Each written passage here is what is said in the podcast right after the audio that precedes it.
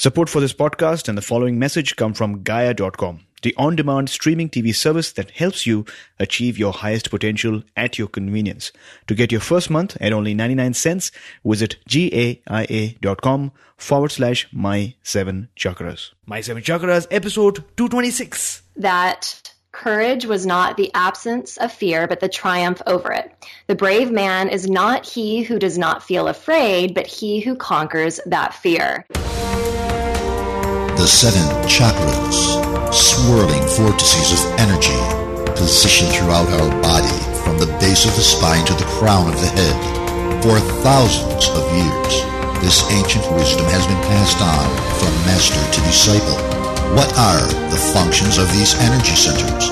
And could these chakras help you unlock your destiny and find your true purpose? Welcome to My Seven Chakras. And now, your host, Aditya Jai Kumar.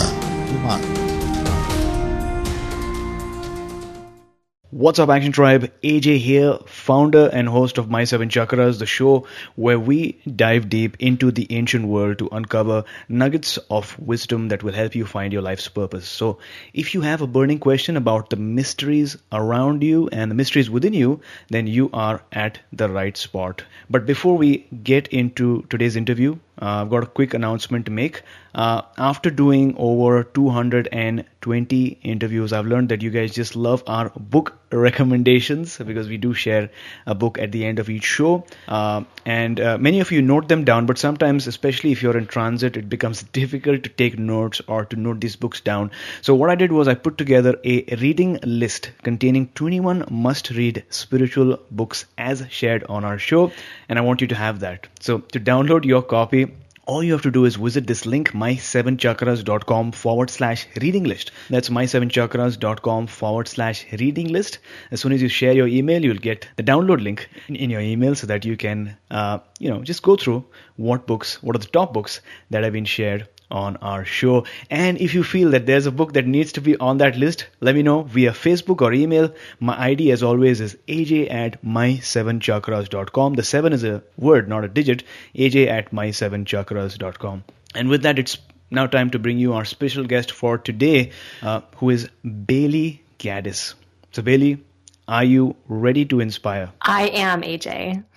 Great, great. So Bailey Gaddis is a mother, author of Feng Shui Mommy, Creating Balance and Harmony for Blissful Pregnancy, Childbirth and Motherhood, a childbirth preparation educator, birth doula, hypnotherapist, and contributor to Working Mother, Pregnancy and Newborn, Disney's Babble, The Huffington Post, Cosmopolitan, Redbook, Expectful, uh, Elephant Journal, Scary Mommy, and other publications that are into her style of weaving words. She continuously finds inspiration for her writing via the stream of consciousness flowing out of out of her son's mouth and the insane shenanigans she witnesses during births and at the park before nap time. So, really interesting uh, story. I did go through her book uh, in preparation for today's show, and I can't wait to dive uh, dive into some of the questions that I have.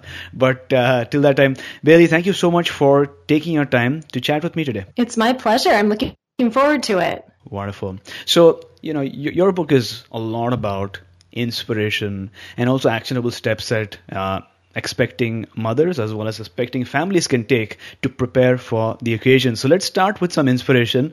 My question to you is what is your favorite inspirational quote and how does that apply in your life? Yeah, absolutely. So this is a quote by Nelson Mandela, and it is I learned that Courage was not the absence of fear, but the triumph over it. The brave man is not he who does not feel afraid, but he who conquers that fear. And and I have this written all over the place in my house, it's in my phone, it's everywhere because I am somebody that uh, feels very deeply and I, you know, I have plenty of fears and and I have to work with those on a daily basis. But what I've learned is, you know, when I move through it, you know, when I face something that I'm nervous about or I'm fearful of or I have anxiety about and I and I push through the the emotions, the sense of freedom that live on the other side of that um, are intoxicating in so many ways. And and you know, even if I face a fear and I seem to fail in some way, you know, the outcome is not what I expected.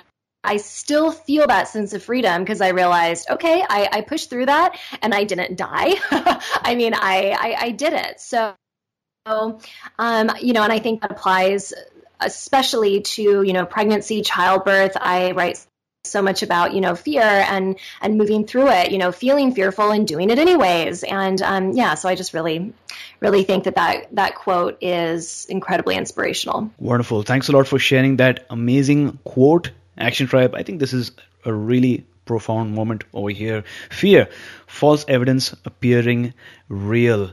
Uh, yes. it's true. You know we all face fears irrespective of who we are. If you you know evolve to the next stage of success for example you have different types of fears. So we all have fears uh, no matter who we are. But the solution is not to just be in denial of those fears but to consciously acknowledge those fears find out what you fear or what are those things you fear and then if that is within your goal of overcoming it then you know have a plan and take small steps every time you get a chance to overcome that fear. Because as we're learning in each episode there's a powerful effect of the compound effect. You know you don't have to overcome your entire fear completely but if you take small steps over a period of time you'll be surprised at how well you have overcome you your fear. So thanks a lot for sharing that uh, wonderful quote um, bailey. And with that let's dive in. Uh, let's move on to your book. Uh, what inspired you to write your book, Feng Shui mommy? Yeah, well, when I was moving through the the pregnancy with my son, I, you know, devoured every book, every video, every class that that I could get to and and while you know I felt very informed I didn't really feel empowered to make my own choices um you know I felt like like I was going to disappoint somebody no matter what decision I made. And and that's really where my motivation was you know in pleasing everyone around me and and not really really going within and figuring out like okay but what really intuitively feels right to me. So that was part of it. And when my son was about three months old i had this moment. It, it was about 3 a.m. and he and I were both crying and I, I just felt so overwhelmed. I felt like I just didn't know what to do. And so I asked myself, you know, if I had a wonderful wise woman in front of me, what would she tell me? What what do I need to hear right now? And so I just wrote down what I needed to hear. And and soon after that, I started teaching childbirth preparation. I became a birth doula because I really wanted to support other women in any way I could. And when I was teaching one class, I found these notes that I had written and I, I, shared them with the women and asked, are these helpful to you? Do they even make any sense? And they said, yeah, you know, this is really interesting and you have more of it.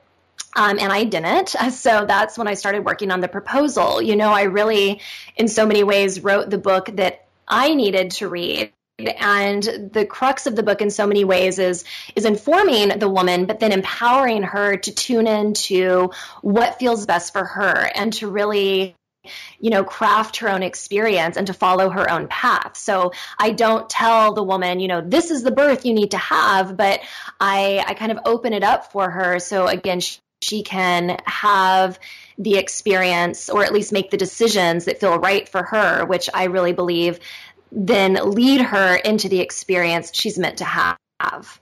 Got it. Now, your book is called Feng Shui Mommy. So, for those who are new to Feng Shui, what is it and how does it fit into pregnancy or giving birth? Yeah, so to put it really simply, Feng Shui is the ancient Chinese art of harmonizing humans with the energy in our surrounding environments. And before I became pregnant, I was a home organizer in Los Angeles, and I actually worked a lot with women who were designing their nurseries. And I would help them, you know, apply really simple feng shui principles into that space. Um, and I have a, a chapter in the book that that shares those principles. Um, and so I thought that was really interesting. And I'm somebody that's very, very affected by the energy around me. But when I was working on the proposal, I thought, okay, but what about, you know, the energy within us and our mind and our body and our our spirit. How do we become harmonized with that energy? How do we balance that energy? And so I, I, kind of created my my own definition of feng shui. You know, I flipped it around a little bit, but um, you know, it still it still applies, you know, and it's about feeling again harmonized not just in our surrounding environment, but in the inner environment that we're living in. Because mm-hmm. we're looking at different types of environments, right? One is the environment that you live in, and the other environment is like you're stating right now is the internal environment, which drives so many, so many of our emotions and thoughts and our actions. And then you have your baby's environment, which is within you. So a lot of different environments, but I'm so Uh, uh, you know glad that you were able to transcend beyond just the physical environment which uh, a lot of what feng shui talks about but you know utilize that to look into the physical the mental and the spiritual as well. Based on your previous work as, as home organizer which i think is amazing you were able to utilize those experiences and realize the importance of environment and take the feedback of people who you were working with and then get the idea of writing your book. Now you're also a doula. Is that correct? Yes yes. What, what does a doula do Yes, so I'm a birth doula. So I support women in the, the prenatal period and then I'm with them at the birth itself. And and, and what a doula is, a birth doula, is we provide physiological and emotional support. So we don't do anything medical, but we support the women, the woman during birth with things like, you know, massage, pressure points. I help to create a really serene environment. Um, if she has questions, you know, about anything that her care provider shared um, i can help to to explain you know certain terms to just make her feel more at peace with the experience and i'm also supporting her birth companion so he or she can feel more more informed more prepared and a lot of times what i'm doing is helping the women and, and the birth companions work through you know the, those fears that we were just talking about as they're moving through the birth process. Um, I again, I'm really doing everything but again providing that medical support. You know i'm there for the woman in whatever way she needs me emotionally and physiologically. Got it. And as you said that i do recall that i think i had a doula as well when i was born. And uh, if i'm not mistaken she did she was w- with me after the birth as well. I mean after the birthing period. And then she helped my mother uh, like you said, phys- uh, you know, physiologically and emotionally, she she she used to give me some exercise from time to time during the first couple of months. I think does, does that right. also uh, involve what you do, like you know, for the baby? Yes, yes. So there are also postpartum doulas, and what they do oh, okay. is they usually come into the home maybe two or three times a week, sometimes up to you know three or four months and um, and I, I do a little just part of my uh, birth doula offerings is that I do go back into the home about twice right after the baby is born, and I spend some time with the mom and the baby, you know, supporting them with breastfeeding if that's what they're choosing to do. Um, you know, the mom can ask me any any question that's coming up, and I support her with that. Um, I'm also a hypnotherapist. So we sometimes do some hypnosis, mainly for relaxation, helping to expedite the healing process. Um, and I also I volunteer for a program in the town that I live in. And in so many ways, I, I, act as a postpartum doula for this organization. And for them, I, I go into the home of usually, you know, a young or a single mother. I'm there two days a week for anywhere from, you know, one and a half to two or three hours. And I do things like the dishes or I hold the baby while the mom showers. Um, you know, things that seem really simple but make such a difference in in the postpartum world of the mother and the baby. And in so many ways, that's some of the most fulfilling work that I do because in a lot of ways that postpartum period, that, that fourth trimester, the first three months after baby is born, is almost the most challenging phase of, of that, that initial journey. So it's, um, it's really important for women to feel supported during that time. Mm-hmm, mm-hmm.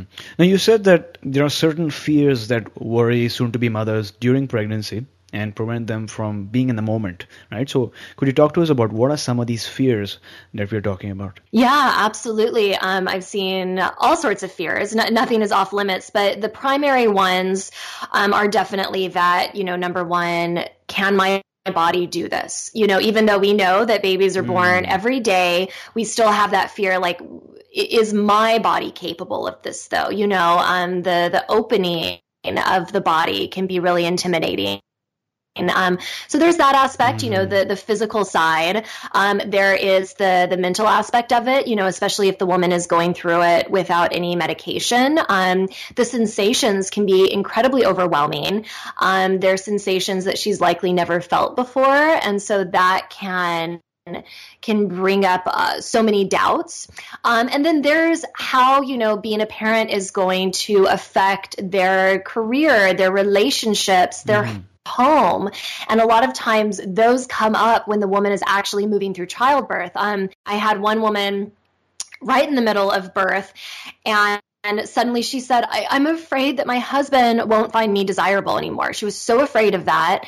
Um, she was afraid of how the changes that her body was going through, the, the changes that her life was going through, how that would affect the intimacy of her relationship. Um, that is a big one with career. You know, so many of us identify so profoundly with our career. You know, we mm. think of it as like who we are sometimes. And so when the woman is having to shift, you know, how she exists in that world, mm-hmm. You know, in her career and her creativity, that can really throw her off and she can feel like she's sometimes losing a piece of herself. So that's something else that I often work with. Um, sometimes before they actually move into childbirth, but again, there's something about the enormity of child childbirth itself that can open up, you know, a lot of these concerns. And um, yeah, so I work with women often during that period to to talk through them and and not to say that we completely dissolve those fears, but so often when you can just voice them and talk about them, it takes away a lot of the power of that fear. Absolutely. Like you spoke uh, about numerous uh, factors here. Firstly, career like uh, we all know a lot of us associate ourselves our identity with our careers because we take many years to sort of develop and build them get promotions or get acceptance from the company and the place that we're working in. And uh, uh, so that's the career part. You spoke about the mental and the emotional uh, uh, you know uh, feelings that, that that sort of come up during the first second and third and fourth trimester during the phase uh, before giving birth. And you also spoke about the physical, right? Uh, can my own body do this? And as you spoke about that, it's quite fascinating to really note that a baby can come out, you know, uh, through such a small enclosure, and then think about triplets, right? That's that's even more right difficult to even fathom. So this is in, indeed a wonderful miracle that takes place during this period. But let's look at the collective or things that, that are happening on a larger scale. Uh, I think you mentioned that the birthing culture in the U.S. At least right now is at a crisis point. Is that true?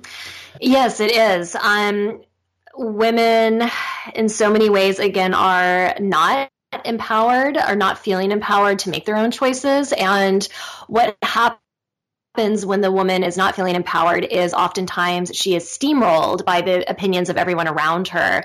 Um, and in so many ways, this can disconnect her from the experience and it can create you know mental blocks it can create physical blocks and and the C-section rate in the United States is incredibly high. Um, and yeah, and while it is not the only cause of maternal mortality. Um, it, it's a big factor. And, you know, and on one hand, we're incredibly lucky that that can be an option for women that really need it. It, um, that have a medical emergency, you know, that have a medical situation that requires that. And then I know women, I've supported women that have had beautiful cesarean births um, and they they really needed them. But in a lot of cases, women that don't actually need them are being encouraged to to have mm. C sections, and this can greatly increase the risk of infection, of bleeding. There, there's so many more risks that mm-hmm. come with, you know, having that really invasive surgery. And, um, you know, and, and, if the woman, again, is a good candidate to have a vaginal birth, but she instead has a cesarean birth, she's at a, a greater risk, you know, again, for that infection, for the bleeding, for those different complications. Mm-hmm. And, um, yeah, and it's it's creating a, a pretty high maternal mortality rate. The United States has very very high high rate of maternal mortality. And and that's something that i think we all need to be looking at. We need to be figuring out how can we shift that. Um, and again i think one of the the best ways is for women to ask questions, to be empowered to ask those questions. If they're being told, you know, you really need to have a cesarean birth to ask okay why? You know and and really determine without a doubt that that is or that isn't you know the best decision for them. And, and i say without a doubt but that that can be hard you know to to know like 100% this is the right or the wrong decision. But but to really again feel like she's fully informed as much as she can be, and then you know use that that gut instinct to then make her choice. Um, of course, with the guidance of a, a, trained medical professional and and her partner as well. Got it. Now. Uh, you know, moving away from the U.S., how is the birthing culture in other countries different from that in the U.S.? Have you had a chance to sort of compare and contrast? Yeah, absolutely. Um, you know, you look at a country like um, or a continent like Africa, and so many of the countries there, the way women birth is so organic. Um, and again, unfortunately, so many of these countries they they don't have you know the modern medicine that we have here. So in the rare case that the woman actually needs that medical care, so often they don't have it. Um, and so that that is something that hopefully can shift. But that aside, if the woman is having a normal natural birth so many of these women they they don't have that fear that we have in our culture you know that fear that this is the most painful experience you'll ever go through and and it's dangerous and you know all of these um misconceptions about birth. And so so many women in africa you know they they feel their baby coming when the baby is crowning, they squat down, they receive their baby. I've heard stories of the woman doing that. And then she wraps the baby up on her chest, she mops up the floor, and then goes about her her daily tasks. I mean, it's just so much more organic and it's seen as this natural process in those countries. Um, same with many countries in Europe.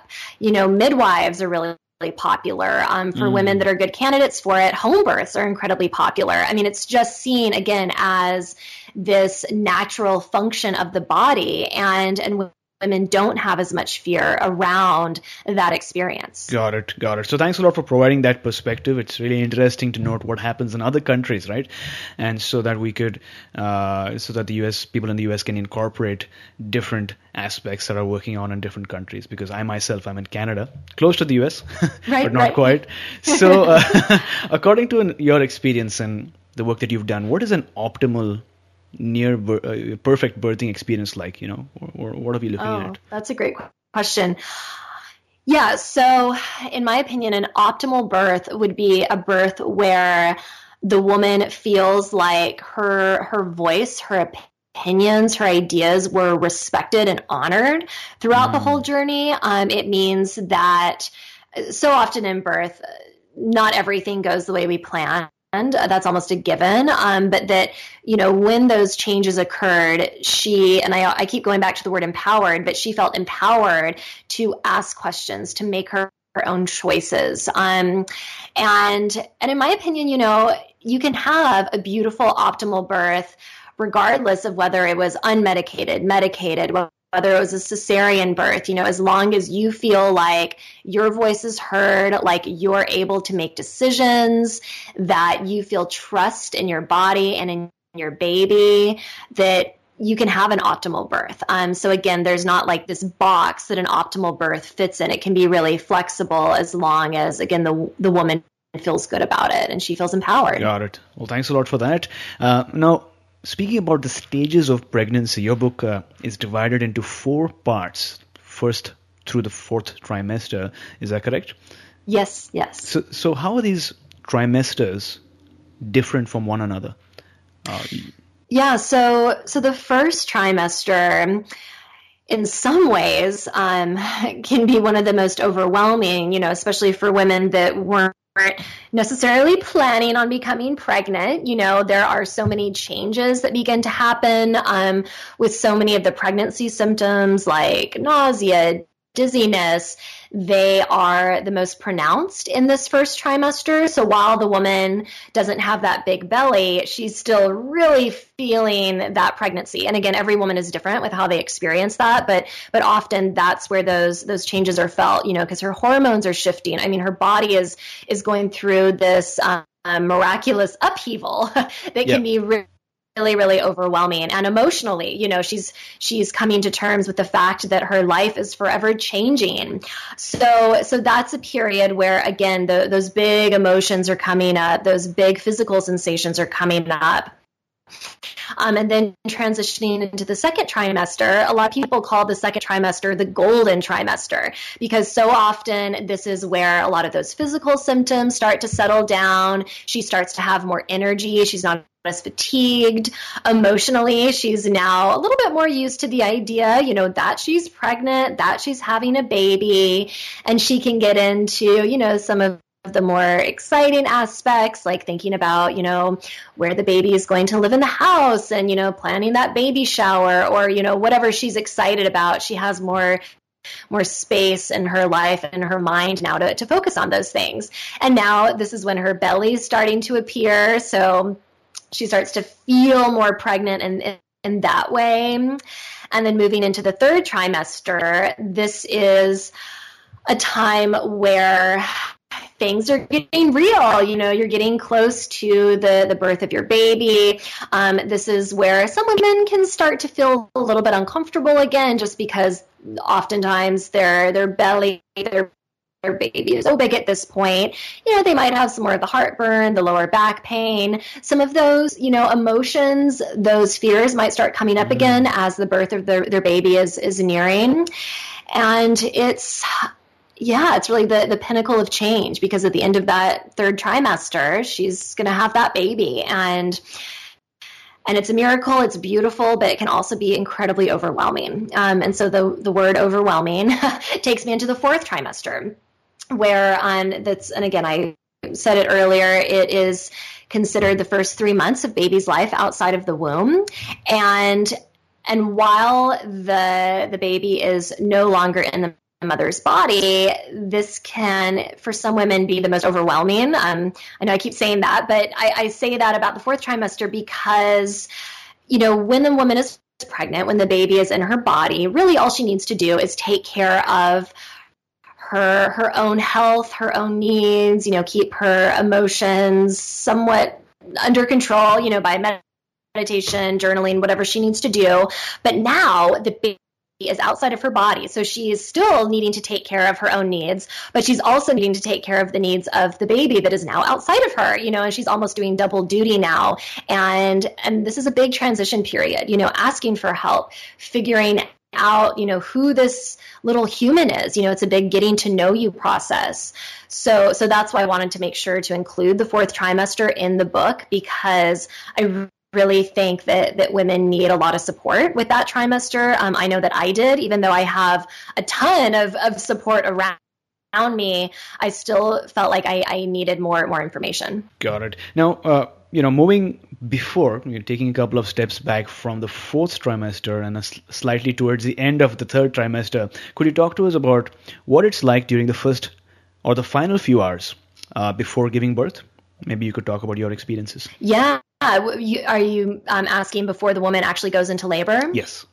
Yeah. So oftentimes, even if the woman isn't feeling you know those initial signs of, of labor there is something emotional that shifts you know mm. she has this like maternal instinct that that something is changing you know something in her world is is shifting. And and it's interesting you know one one thing that that happens there's this instinctual need to nest.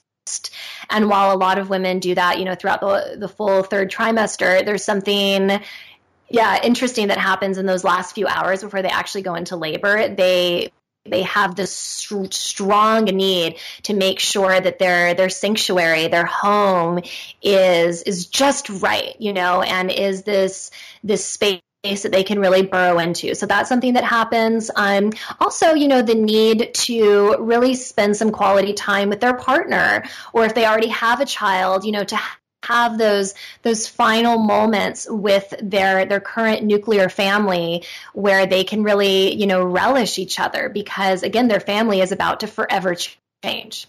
It will never be the same. And so taking that time can be really really special. You know um, i had one client and she said she didn't know that she was going into labor but she just had had this instinctual need to just go and lay down with her three year old and cuddle with her daughter, smell her hair, you know, just really savor mm. that child that she already had before she birthed a new one. So so those are the two biggest things that I think occur right before going into labor. Wonderful. So what I'm getting is obviously a lot of change, not just physical change, but mental, emotional change, and especially, you know, a couple of hours before actually giving birth, it's about that instinct to be closer to members of your family because you know that there's going to be a new addition to the family.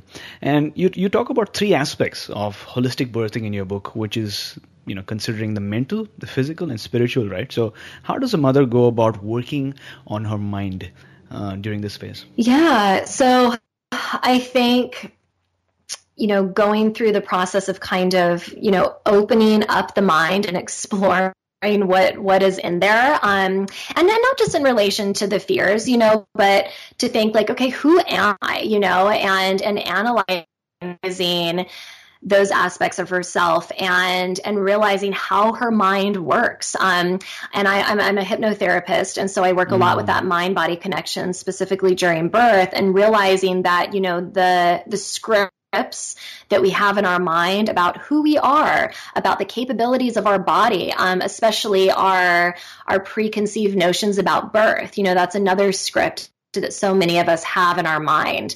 And and figuring out okay what's working? You know what's in my mind that i really love you know that's serving me and what's not working? And so so that's why every chapter in the book has like a, it's about 15 minutes each one, um, 15 minute relaxation recording. And this is a form of um, hetero hypnosis, somebody else putting you into the state of hypnosis.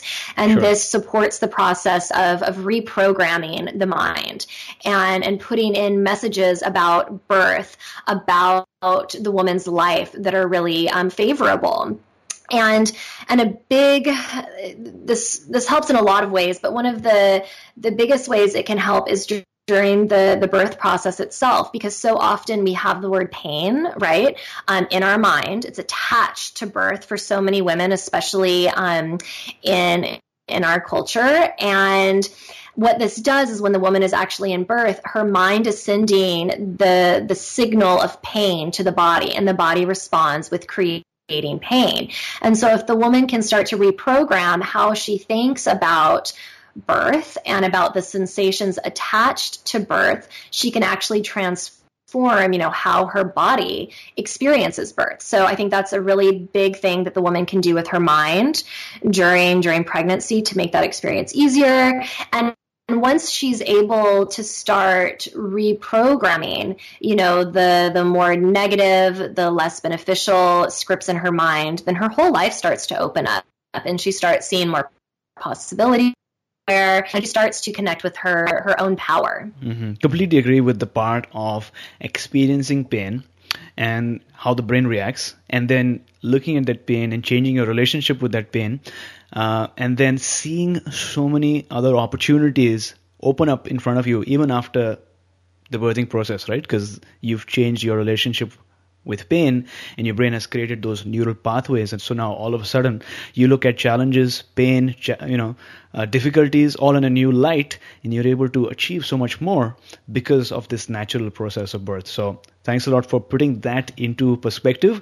Uh, let's move on to the physical now you know the body. What are some things that a mother needs to consider as far as having a healthy body is considered during this process? Right right. So another you know really popular misconception that so many women have is that oh when i'm pregnant you know i can just sit around and eat eat ice cream, eat whatever I want, mm. and that'll be great. Um, and I had that. I, I thought like, yeah, that's what I'll do when I'm pregnant. And I think I did that for a few days, and I realized, oh my gosh, I just feel horrible. Like I, yeah. my pregnancy symptoms are exaggerated. I feel bloated. I, I don't feel good. So I think, you know, really resetting her nutrition, you know, what she eats. Um, I have never been healthier than when I was pregnant. I was so conscious of every bit of food that I put into my body. I'm sure I still had some treats, but I, I felt like, you know, every bite of food I was taking was like a building block for my baby. So I encourage women and to explore, you know, what types of foods help to build different parts of their baby's body. You know, what types of foods will give them more energy? What types of foods will reduce nausea. You know really get curious about nutrition and and this will make it more fun. You know it'll make it more enjoyable to eat those healthy foods that that maybe she didn't enjoy much before pregnancy. And she'll feel like she's really taking an active role in in building this this healthy this healthy baby and and really enhancing the health of her body so it can birth easier. Um, and then movement.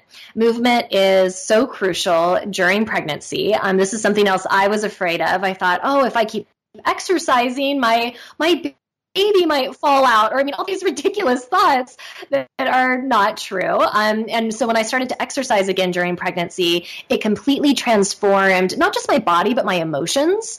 Um, every time I would wake up, and if I was feeling sad or stressed out, if I would just go for a walk or go for like a really light jog or do some kind of movement, go for a swim, my emotions would shift and I would have a more fresh perspective on everything. I would feel more positive about my body, about my body's ability. So I think moving every day in whatever way the woman feels good in doing is is is so crucial. Um, up until you know, I mean, unless she's put on bed rest, you can go on those walks. You know, do your exercise up until the moment that you give birth. Oh, absolutely. I think this can be a bit confusing for mothers at this phase especially if you see things that are happening on TV, right? So on one end, you know, you have people telling you to rest, you know, take rest, relax, eat whatever right. you want. Right. And on the other spectrum, you have, I think there was a Olympic athlete or some other athlete who actually ran a sprint. Yes. I think a hundred yes. meter sprint while pregnant.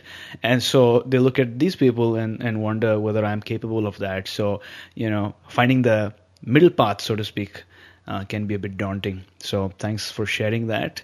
Um, yes. And moving on to the spirit now, how do you how do you go about helping your readers um, develop spiritually during this phase? Yeah, so this can feel, you know, really abstract to some women, and um, and so in the book I try to offer, you know, really clear ways that they can connect with, um, you know, whatever they define as their spirit. You know, we all have different ways of experiencing that.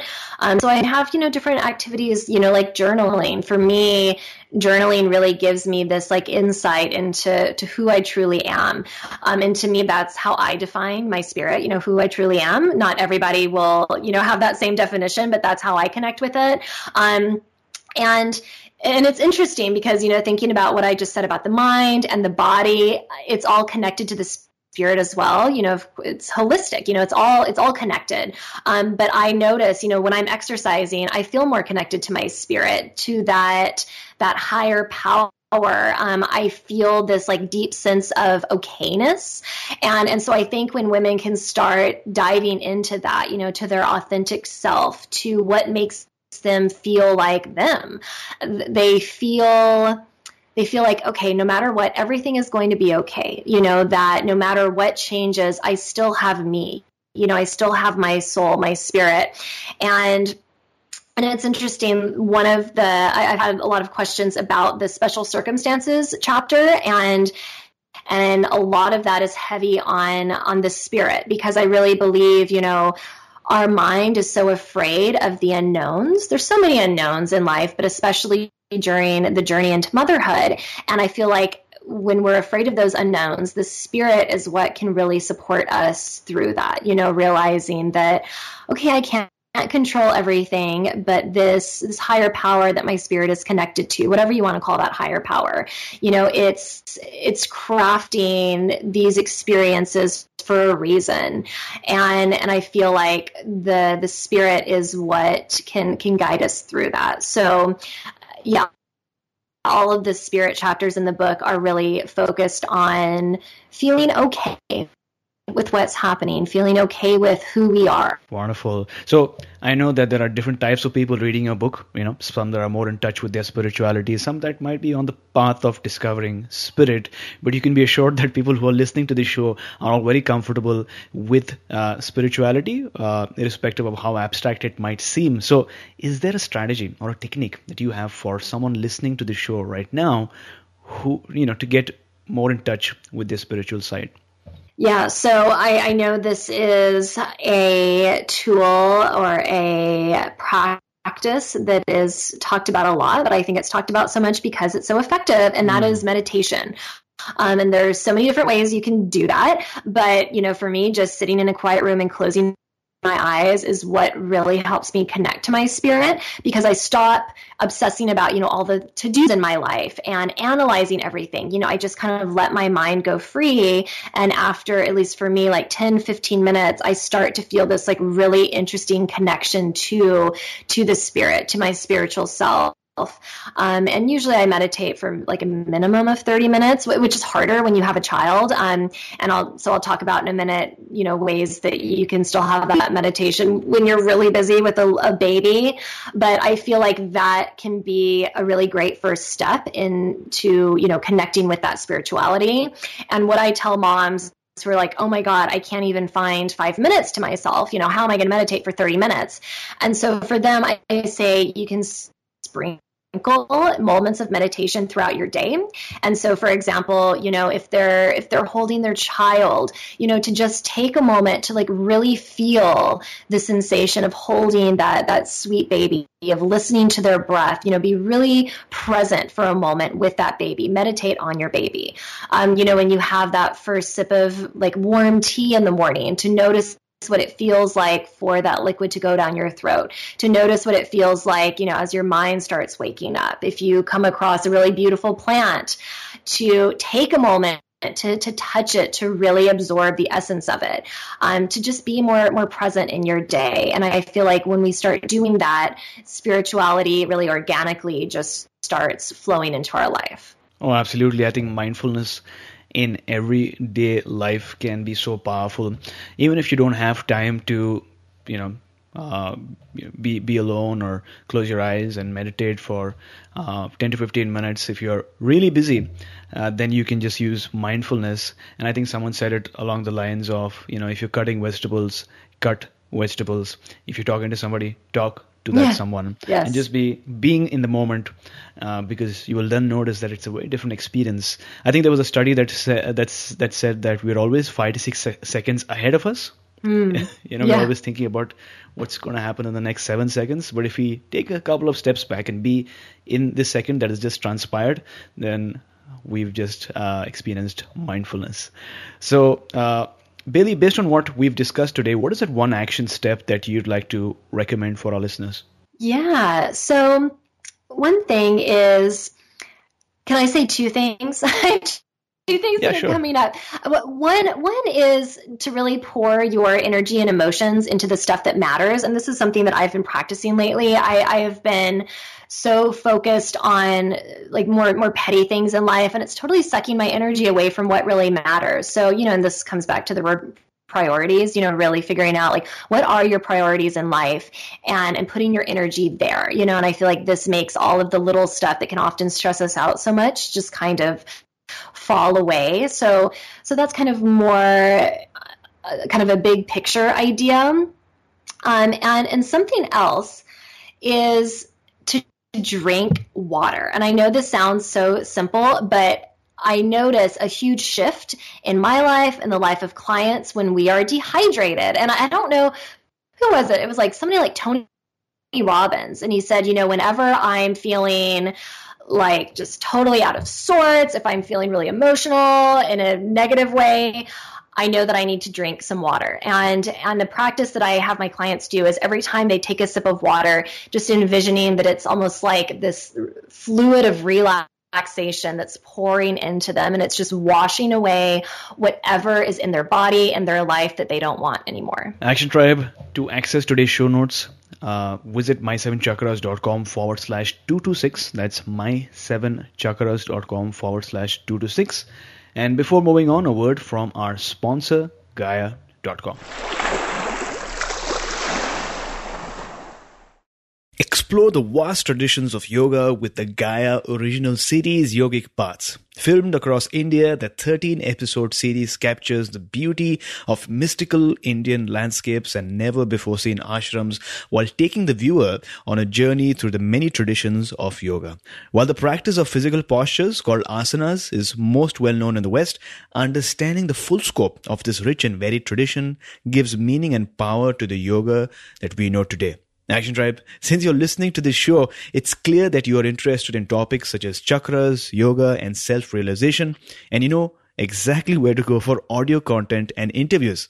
And I sure hope you feel this way about our show, My Seven Chakras. But where do you go if you want a streaming TV video service with the same values and similar content?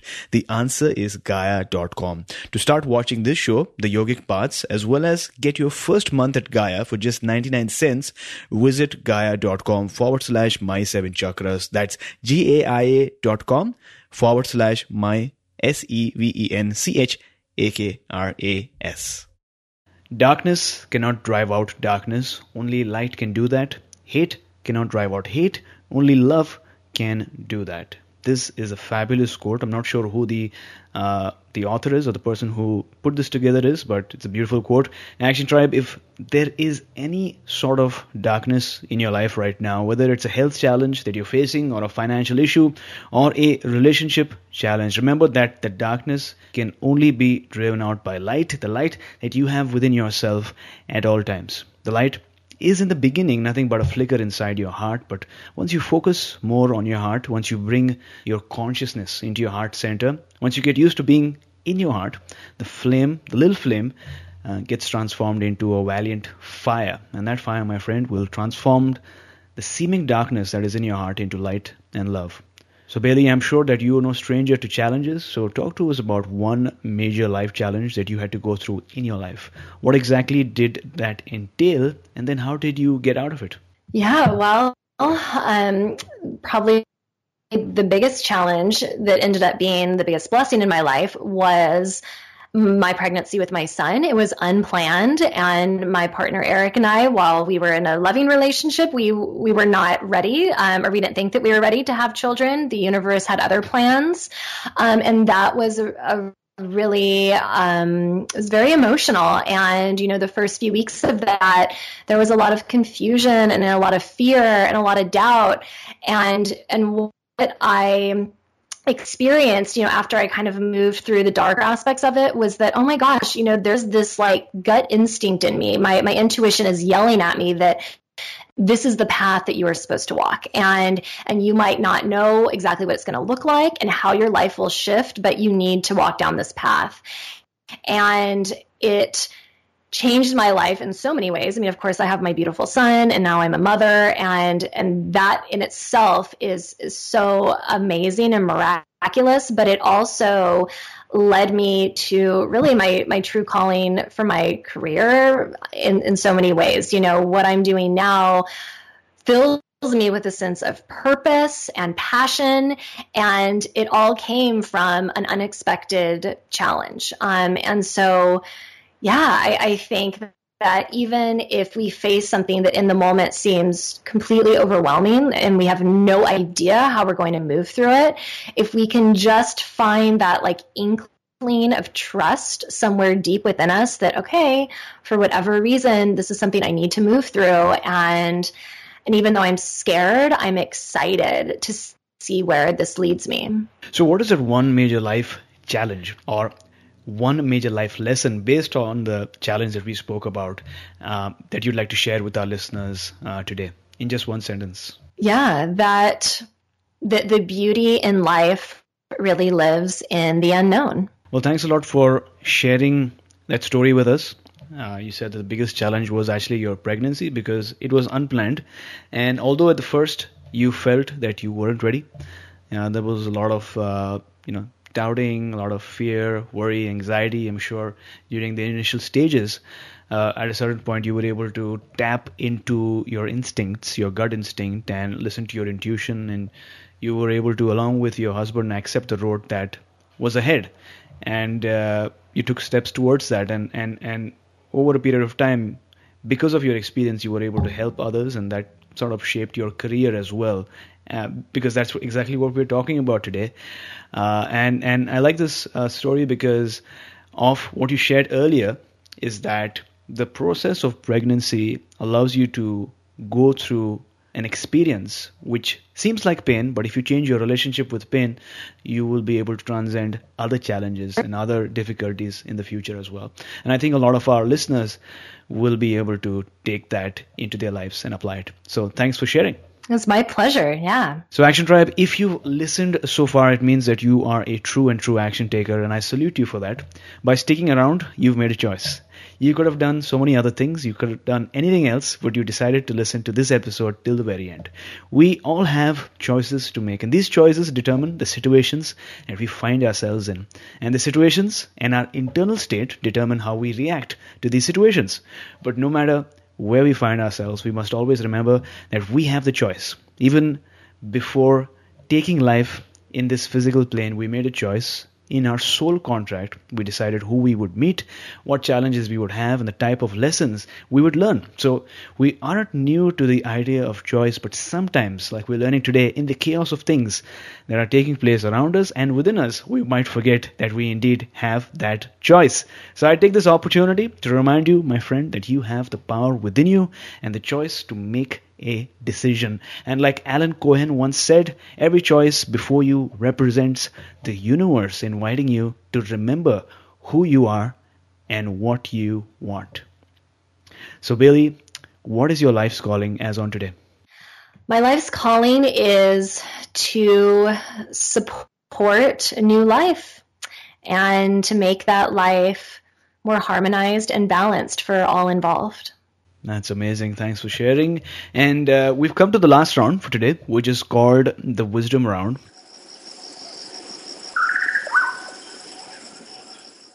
And the goal of this round is to provide our listeners steps and actions that they could write down and then go out into the world and uh, you know try out. So my first question is what is the best advice that someone has ever given you? Maybe a mentor a friend family member but what's the best advice that someone has ever given you?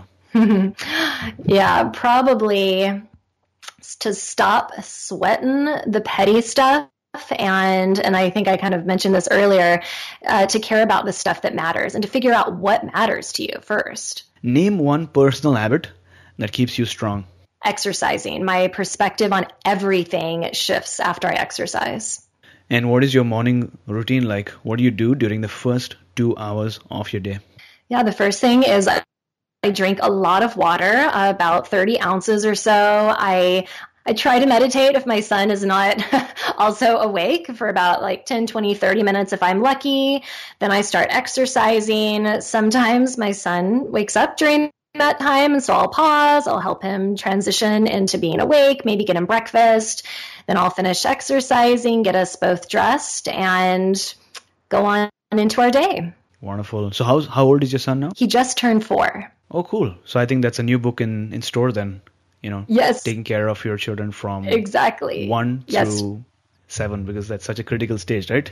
Right. Yeah well actually the proposal i'm working on now is for the book feng shui toddler.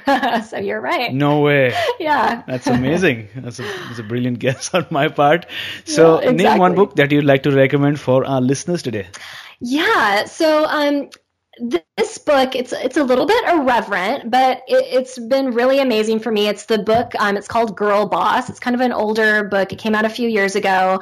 Um, but for, for me i'm somebody that i kind of think of myself as a chronic people pleaser. Sometimes i try to please everybody else um, before myself. And so this has been a really neat inspirational book for me to really tune in to what my needs are and, and realizing that I deserve to have those needs met as well. Awesome. So, Action Tribe, I know that you treasure our book recommendations, and I know that so many of you purchase these books as soon as you hear them shared on My Seven Chakras.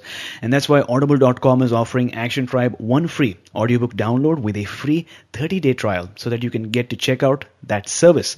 Now, in case you don't know, Audible.com has over 180,000 titles to choose from for your devices iPhone, Android, or Kindle, including bestsellers like The Chakra System by Anodea Judith, who was on our show, Autobiography of a Yogi by Paramahansa Yogananda, and A New Earth by Eckhart Tolle.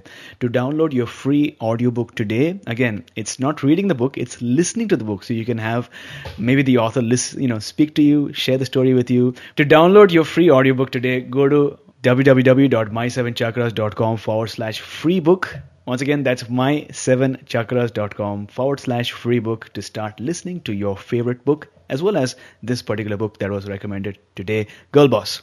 So, Bailey, thank you so much for uh, spending your time with us today, sharing your story, sharing uh, what you do, your work, and the difference that you've made in people's lives. Um, before you go, tell us one thing that you're grateful for and tell us the best way we can find you online. Oh, yes. The one thing that I am grateful for is the ever changing nature of life. Everything is always changing, and I think that's beautiful. Um, and you can find me on my website, baileygaddis.com And my book can be found on Amazon, all major bookstores, and through my website as well. Got it. There, there you go, Action Tribe. Um, if you resonated with what was shared during the show, if you are in the stages of pregnancy or you're considering getting pregnant in the near future, then I highly recommend this book to you because I've gone through this book myself. A lot of uh, information given here. We weren't able to obviously cover up all of it, but uh, if you do get the book, you will be able to go through it at your own uh, leisure. The link you need is baileygaddis.com, B A I L E Y G A D D I S.com. We'll have the link up in the show notes as well. Uh, Bailey, thank you so much for coming on our show, talking to us about feng shui, especially during pregnancy and the mind body spirit connection, and taking our listeners one step closer to a human revolution. It was my pleasure, AJ. Thank you so much. You were listening to My Seven Chakras. Go to my S-E-V-E-N chakras.com. Download your free gift, get inspired, and take action. Transform your life today.